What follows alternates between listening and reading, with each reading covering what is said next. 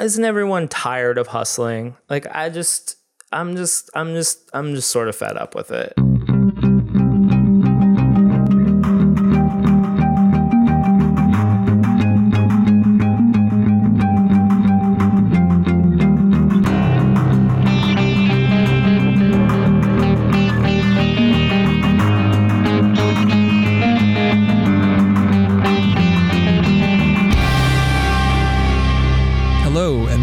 To the Future Podcast.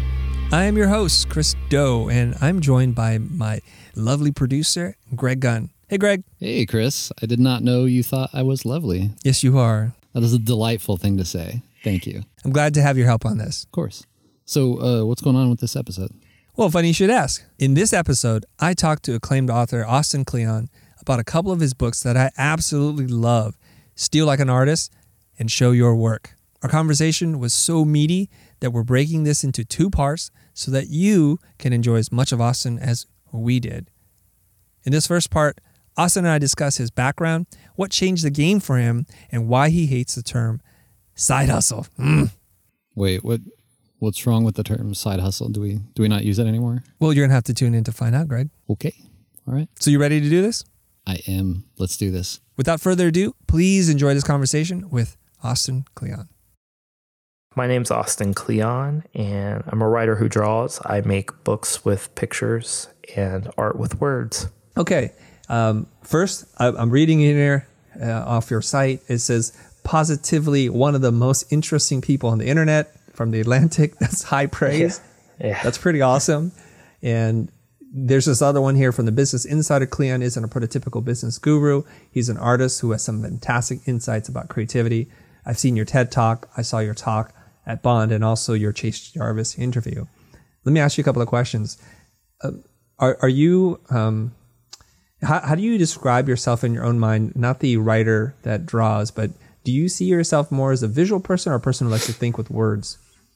Mm, it's both, and that's sort of the whole point. Um, that they sort of come together. And anytime I try to let one lead, uh, that's usually a mistake. It's usually best if I sort of let them um, sort of talk to each other and hang out together. But, you know, if I'm being honest, I'm probably more of a writer than a visual artist. Um, I'm sort of trained as a writer. Uh, my actual, you know, formal education is for writing. And I think of myself as primarily a reader. Uh, and so that probably tilts me towards the words a little bit more. Like I certainly don't make any art without words in it. Um, but my work gets richer and more interesting when I really try to keep the two uh, going together. That's that's perfect. It's queuing me up for my next question here, which is something that I try to help creative people with is to find their superpower, to to not try to be the designer who's being a writer, or a writer who's trying to be a designer, but to embrace all the parts that make them unique and powerful. Um, I'm I'm asking you here to try to predict something that you may not be able to answer, but what ha- what do you think is the big draw or appeal of the way that you think?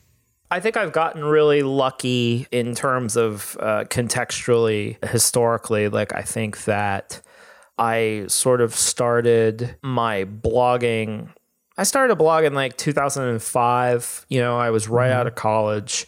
And I think that blogs were sort of a proven medium for creative expression by then, but the field wasn't so sort of saturated yet that I you know you couldn't sort of get your you know your foot in the door. And so that was helpful audience wise but as far as the actual content of what I talk about I think we're at this um, you know we're at a moment where people are just sort of interested in oh, you know one there's sort of uh, uh, uh, an economy amazingly around creative work.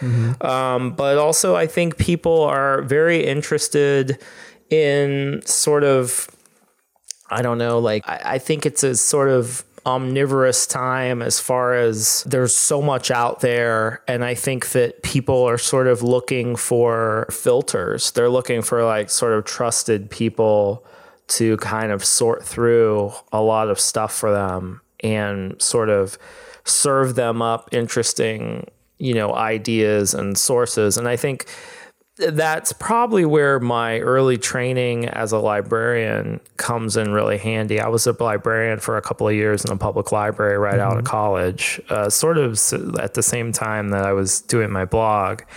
And so, this idea of sort of like being a, I don't want to call myself a curator, but this sort of resource for people um, in terms of I sort of you know, go through all this stuff and then I serve up the kind of tasty bits to people. I think that's sort of part of the job. But I think, you know, I don't think I could have this career without the internet. And that both makes me happy, but also sort of a little oh, I can't think of the. Um, I don't know if it's wistful or not, but I think the internet has turned into such an awful place uh, as far as with social media mm-hmm. that um, it sort of bums me out to think about if I was coming up right now like if i was trying to get a lot of attention towards my stuff i don't i don't really know that i would want to spend a lot of time trying to do that right now so it's kind of it I, I think everyone sort of arrives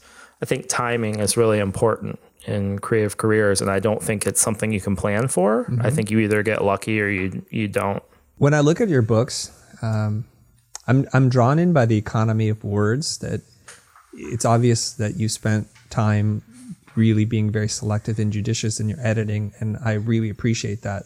I read a lot of books myself, and I find that sometimes there's two or three ideas in a book and they just say it over and over again because maybe they feel compelled that they have to hit a certain word count or it's not going to be considered um,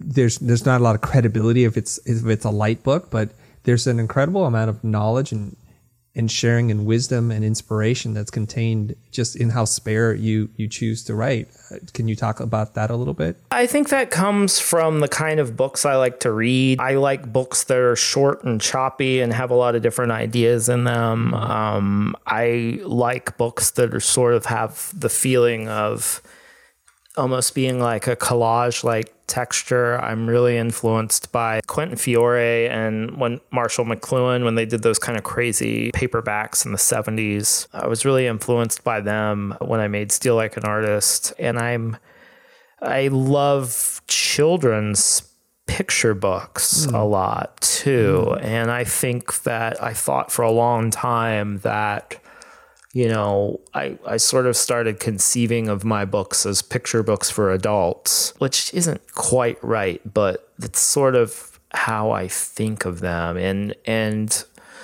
I think for me, I'm someone who likes to say something in as few words as possible. Working on poetry will do that to mm-hmm. for you know to you. Um, I have sort of a a poet's attitude towards economy. And then as far as the books are thrown together, I just that's sort of how I, I just like those kinds of books. I like I like really fast, meaty books that jump a lot and kind of have um, a lot of texture to them and they go quick, you know, they're quick reads. And um, I sort of, when I think about books and how they're put together. In some ways, I'm more influenced by music and how albums are sequenced than by other books. When I was making Steal Like an Artist, I wanted it to read like Wire's album Pink Flag. I wanted it to be like that album, every song is like a minute or two and and there's like 30 songs and mm-hmm. it just comes really hard and fast at you but wire's a little different than the ramones in that they have like different tempos and stuff so i was thinking a lot about you know i wanted show your work show your work when i first you know started working on that i wanted it to be like the white album i wanted it to be a lot of like short or weird. I wanted it to be a lot woolier than it ended up being. Mm-hmm. So, you know, I sort of, for me, like, I'm really, I think a lot about the reader when I put these books together, and I say put these books together because they feel more like assemblages to me than they than they are like you know I I I I put together a lot of stuff and I think that's why they feel like you know that there's a lot in there but they're quick and easy to read. You know, I get really frustrated with the kind of books that you're talking about which are very you know, it's that book that you get in the business section at the right. airport, and it has three ideas in it, and there's a hundred pages for each idea. Like for me, I'm more about let's put a hundred ideas in one book and only give them three pages a piece. Mm-hmm, you know, that's mm-hmm that's the kind of book that I like to write. Mm. Um, and it's the kind of, because again, it's the kind of book that I really like to read. Um, but, you know, honestly, as far as commercially, I think there's actually, you'd be surprised what a market there is for those books that have one idea and kind of, you know, beat it into the ground for 300 pages. right. It seems like the majority of the books are written that way, right? Yeah. Well, because that's sort of how the business works. Mm-hmm. I mean, if you're a nonfiction writer, you have an agent and you pitch a big book idea and it starts with a book proposal and you're supposed to know how the whole book goes and how it's all laid out for you but when you sell the book right. and then that okay and then you just sit down and it's just like you're supposed to write this thing that you you know sort of this thing you came up with and the reason that a lot of people write books, of course, is so they can, you know, go to you know some corporation and give a talk about the book you know. Here's oh hello you know, hello IBM. Uh, here's uh, here's my ten. You know, and I yeah. do that too. I mean, yeah. I go I go to a corporate office, and I mean, not as much as I'd like, because uh, I like the money involved. But right. you know, it's like, I mean, that's sort of the deal with nonfiction publishing, and it's extremely boring, and it leads to a lot of mediocre books, mm. and I don't begrudge any of those writers for doing those books because that's how you make a living in mm-hmm. this business. But mm-hmm. for me, um, I'm really lucky in that uh, I sort of, my publisher Workman does these kind of wonderful, they have this niche in publishing where they do these kind of self help. Um, self help illustrated gift books. And if you're someone like me, that can actually be really freeing to work in uh, a genre that a lot of people don't think super highly of because no one really it like you're allowed to like I have hands on in all the aspects of my books. Mm-hmm. Like I make the pictures, I write the words, I draw the, you know, I, I help with the design. Um, and so it actually affords me this remarkable freedom to sort of use all of my self in the work. And I, I think I, I, I usually talk to, when I talk to younger writers or younger designers or younger creative people, I do sort of emphasize like, look, if your dream is to be a novelist, go do that for sure. But if your dream is just to write, there are so many different genres and forms that you can write in um, just focus on the writing because I was someone who I didn't really care, you know, what I was doing as long as I got to explore ideas with pictures and words together, you mm-hmm. know, and I just got lucky that there is this format of book that is not only commercially viable, it ends up being like really creatively interesting for me to work on. Mm-hmm. Well, you've mentioned a couple of things. Uh, my notebook is, uh, or notepad is getting filled here with things that I want to circle back on, but the thing that you, you mentioned not that long ago is uh, about how writers make a living. And now you have not one, but two, and probably three soon to be best selling New York Times books. Can we talk a little bit about how you make your living and be as transparent as you care to be?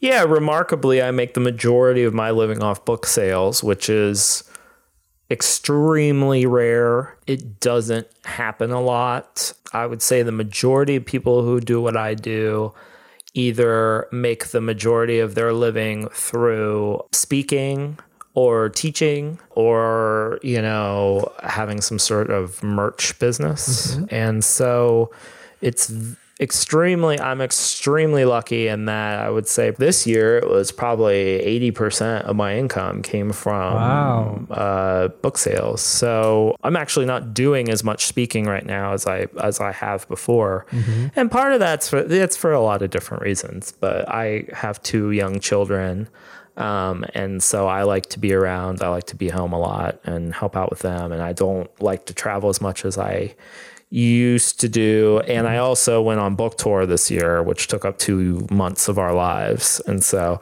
you know, things ebb and flow. I mean, I, as a creative person, uh, as a creative, whatever, uh, business person, I would like to reverse that actually. I would like to make the majority of my money by selling artwork and T-shirts and mugs or whatever, and uh, and uh, and doing speaking, um, because that would be a little bit more reliable and predictable than uh, the book market. But I'm really lucky right now, and so.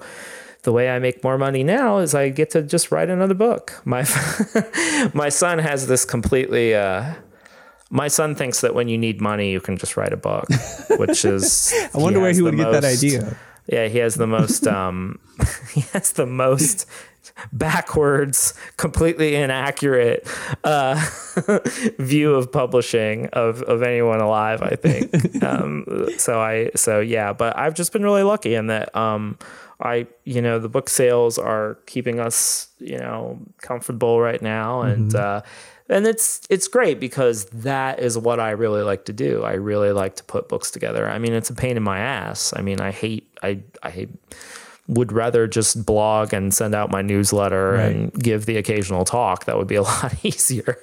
Um, but uh, but um, putting books together is the thing that sort of that provides the real meaning uh, to my work. That's that's what that's what uh, I think. Um, that's that's what I'm sort of truly good at. I think so. You know, but um, yeah, and it will always you know, and and um, I'm trying to think about your listeners and what they would find interesting. I mean, you know, it wasn't always that way at all. I mean, it used to be that I had a. I mean, when my first book came out, it was a poetry book, and I made like thirty-eight thousand dollars a year at the law school. You know, and uh, and I just and I was a web designer, and um, you know, and I I barely.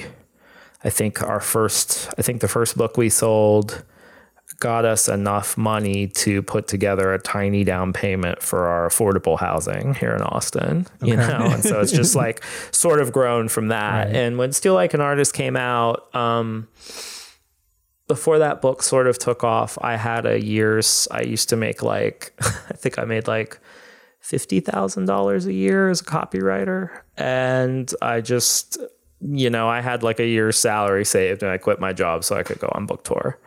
Um, and so that's the kind of money I was making, uh, which, you know, it's, I lived off of it, but it was, um, you know, it, it was, it was making a pretty, pretty modest living, but I had good benefits, you know, um, before I sort of tried to do, do this book, you know, this book business stuff. So, um, Boy, I have so many questions. I- I, don't mean to interrupt, sure. but it's like No, that's okay. uh, there's so many things I want to follow up with you on. Okay, so you're you're working a job, a job, as many people Yeah. are in our audience, and then you have this idea like I want to make something, I want to express myself, and so this is what we often refer to as side hustle. So you-. Yeah. you, write this first I- book. I believe the first book is Newspaper Blackout. right? Yeah, I, yeah, I hate that word. By the way, I hate You the hate side that? What- hustle what word stuff. would you Yeah, prefer? I can't stand it. I it just my just just um, it wasn't a side hustle. Like a poetry book isn't a side hustle. You know, like you if you if poetry is your side hustle, you're a moron. You know what I mean? Like I I mean I didn't do it for a side hustle. I did it because that's the that was like for me. See, like uh, so Passion this is project? interesting.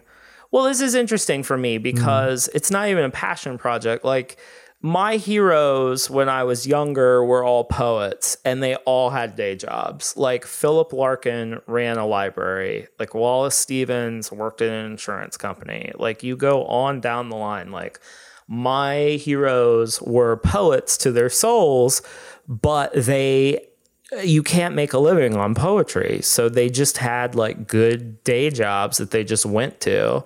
And so for me, like a day job was sort of a foregone conclusion. I knew when I was younger, um, that the kind of work I wanted to do, I just never in a million years thought it would be remotely commercially viable. Um, what this stuff was, was my life.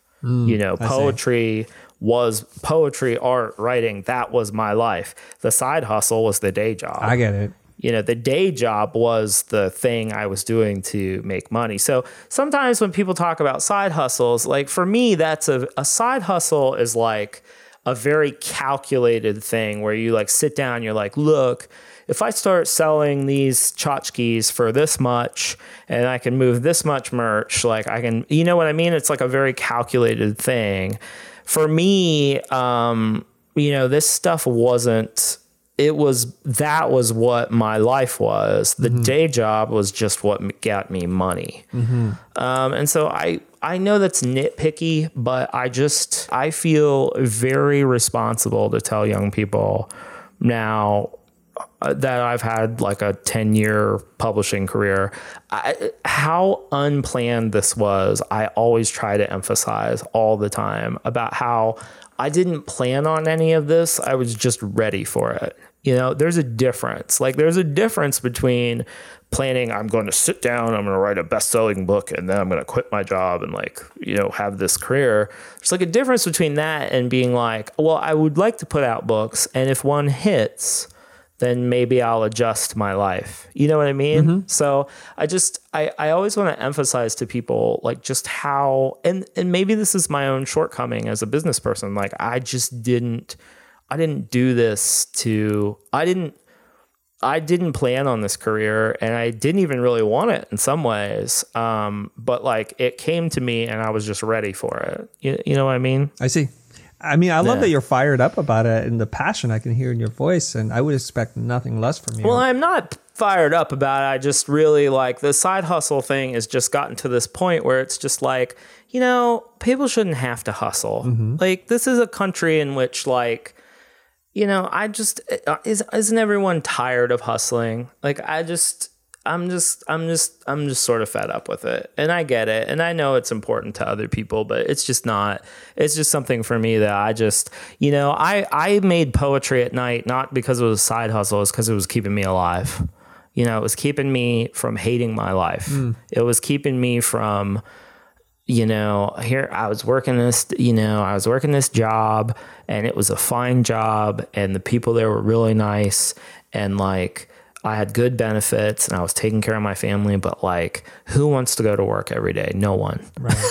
you know? And mm-hmm. so like the art and the poetry and stuff, like that was my life. That mm-hmm. that was what kept me alive, you know? That's that's the stuff. And that's that's the thing I worry about today is that you know, in our you know, uh, being creative is like pitched as this like thing that'll like, you know, you can build this career, you can make all this money off it. And It's like that was never the point for me. Being creative for me is like, you know, it makes life interesting enough that you don't want to jump off a bridge.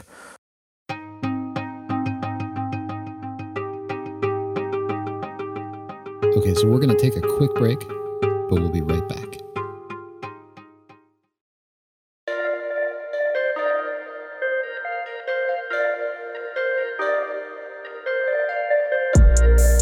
Folks. Ben Burns here. If there's one thing that I've learned here at the future is that you guys, this community of creatives, you are insanely talented.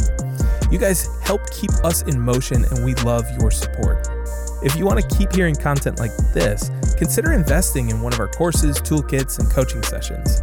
Now, if you are looking to set yourself apart as a designer, I highly recommend learning typography. Why? It is the foundation of how we all communicate, and design can speak volumes.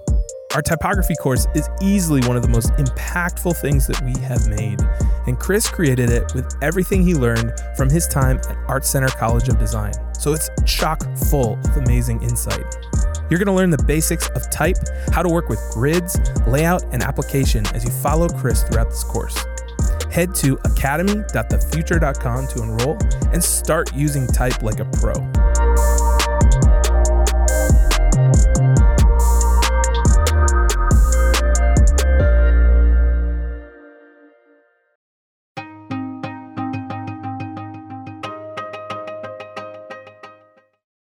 Welcome back to our talk with Austin Kleon. I wanted to ask you this question about the, the newspaper blackout. That book comes mm-hmm. out and it affords you certain things, as you said, some some modest things. And it is is Steal Like an Artist then the the thing that changes the game for you? Newspaper Blackout came out, and I think it sold like I don't know six or seven thousand copies or something. I don't know. It's sold like it's hilarious because it's a poetry bestseller, but that just shows you how few poetry books people buy. I mean, Right.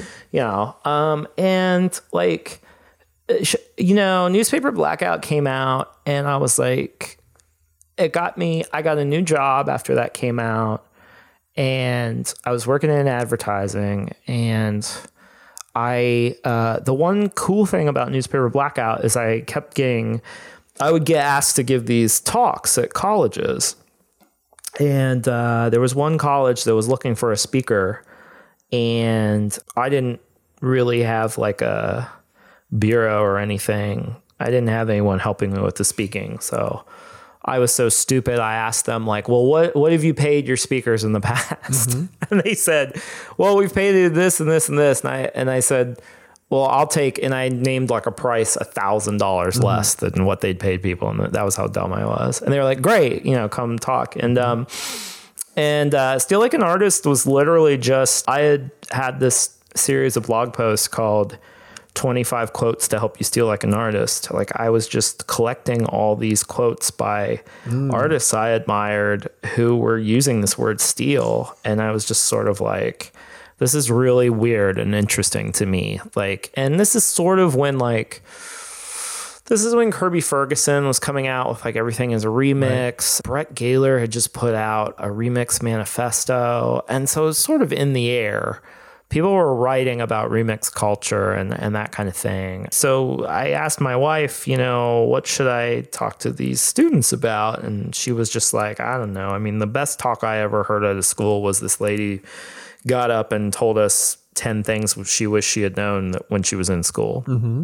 And I said, well, that sounds good. I'll just do that. And so I just like sort of went back on my blog and sort of scrolled around and, uh, and put together this talk. And the talk went pretty well. I think it sailed better with the parents than the students like that were there at the, at the school. Cause it was sort of like a convocation type thing. Um, and I just, after I gave the talk, I was like, man, that's really good. And no one's ever going to hear it again.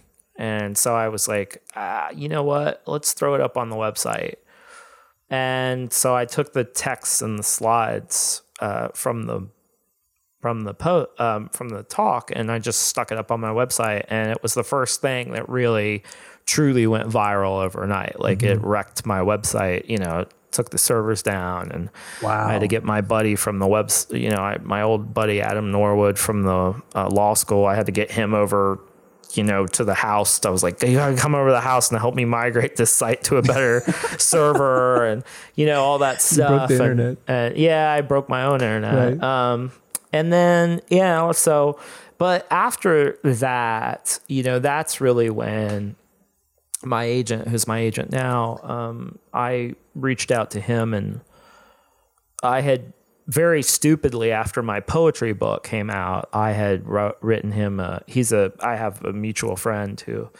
Uh, my my friend Jessica Hagy said, "Oh, you got to get my agent Ted Weinstein. He's like he's really he's he's great." And so I wrote him a letter said, "Oh, you know, I really I I noticed I put out this book and it did okay. I I, I realize now I really need an agent."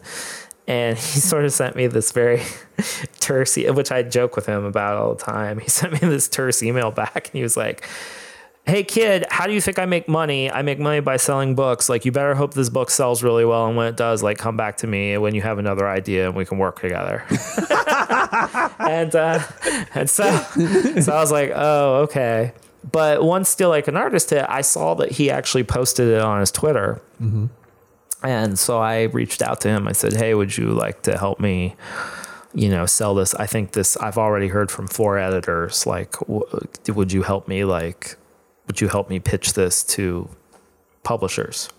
And so we threw together a book proposal, and um, and that's sort of it. Uh, you know, um, And then Steal Like an Artist came out, and you know, it was kind of a quiet release at first. I, it was just sort of a book that, I mean, I remember when it hit the bestseller list, but it was just sort of this book that just sort of built, uh, you know, it just sort of built over time and just kind of just kept you know, I think it sells as much right now as it did, you know, two or three years in. So it's just like this crazy, it just kind of hit. And um, it's just, you just don't, you just can't plan on that. Um, but when I look back at that book, I mean, I think a huge part of why it works is just like, I didn't know what the hell I was doing. I didn't, I just didn't I didn't know that there was a self help genre, even. I mean, I didn't know that there was this illustrated book genre. Mm-hmm. I was just like, let's turn this talk into a book and like you know what books can we rip off to you know i had like a little stack of books that i you know sort of was, was looking through all these books and like well what can we you know what can we borrow from and turn you know so it was um i sort of the reason I think that book has so much energy and it really respond you know people respond to it is it's a lot like a band's first album in that it's sort of you know I always use the bad this is like a bad metaphor but I always say like you know you know it's sort of like Nevermind with Nirvana. Like they've put out a album before but this is like their polished you know, Nevermind comes out and it's got their really good stuff and it's right. polished and it comes out and it's just like takes over. So like Steal Like an Artist was just like it was my good stuff. You know, mm, I brought mm-hmm. all my good stuff and it was polished and Workman did a great job. It was like the right price point, it was the right size, mm-hmm. and it mm-hmm. just like kind of took off, you mm-hmm. know. But in hindsight, you know, I just didn't know what I was doing. I was like 20 I wrote that book when I was like uh 27 you know? So i just i didn't know what i had no idea what i was doing. Did you have so, expectations of the book before like i, I th- i'm trying to get in your mm mind right? I'm writing this book. It did well as a talk and then i want to convert it to this blog post and then it breaks my internet. Mm-hmm. so i'm gonna you know make this something. And then you put yeah. it out there. You send it out to the publisher. It's gonna get printed. Yeah. What were your expectations, and then how long did it take before the minute it hit the stores to it becoming a bestseller and it taking off? Well, um, it came out, and you know, I had asked my my boss at the marketing agency for two months off unpaid because I wanted to go on book tour, and the the place was up for sale, and things were very like kind of the the things were a little tricky at work, and so that wasn't really going to happen. So um, my wife was a student, and so she had health insurance. So I was just like, oh well, it's not going to be. I've got like a year's salary saved up. I'll go on book tour, and after two months, I'll just come back to Austin and I'll just get another job. And that's sort of what I thought I was going to do. And by the time like I got back from book tour, we I think we got our first royalty check from Steal, and it was what I had saved up. Wow. So I was kind of like, yeah, I was just like, holy crap, you know. So that was kind of. Wait, so how know, long was that? How many? Was that two months? That was like, well, let's see. Steal Like an Artist came out. That would have been like five months five after months. the book came out, you know. So or half a year. So okay. yeah, it was just you know, but that just seems like ancient history to me. The the weird thing that that happened though after um, Steal Like an Artist came out is uh, you know, my wife had our first son, so uh, she was actually pregnant with Owen um, when I was out on book tour on Steal Like an Artist. So I really haven't known what it's like to you know have a career and be out on your own without kids. Like I've done it the whole time while trying to like support a family. Mm-hmm. So it was it was a good moment, but it was, you know, it had its own challenges. But yeah, I just I just never planned on anything because that was my way of avoiding heartbreak. I just thought, you know, I'll I'll, I'll be ready if it comes, mm-hmm. but I'm not going to plan on anything. Mm-hmm. So I just sort of like let things come down the pipe and because uh, because I'm not, you know, I think sometimes uh, you know, I'm someone who likes to sit around and read books. I'm not someone who really, I don't like sitting around thinking about how to make money all day. That's not, that's, if I wanted to do that, I would have gone to business school. you know, I just don't, that's not my thing, man. I'm Austin Kleon, and you're listening to The Future.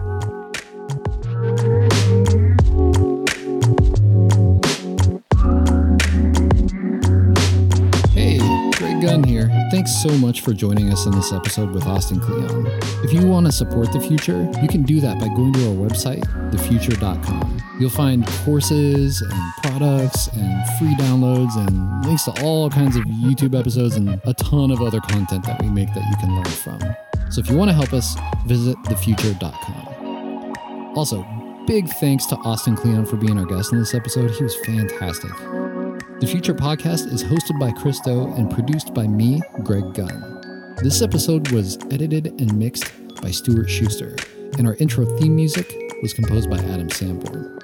If you enjoyed this episode, do us a solid by going to iTunes and give us a rating. It is a tremendous help in getting the future message out into the world, and it means a lot to us. Thanks again for listening, and we'll see you next time.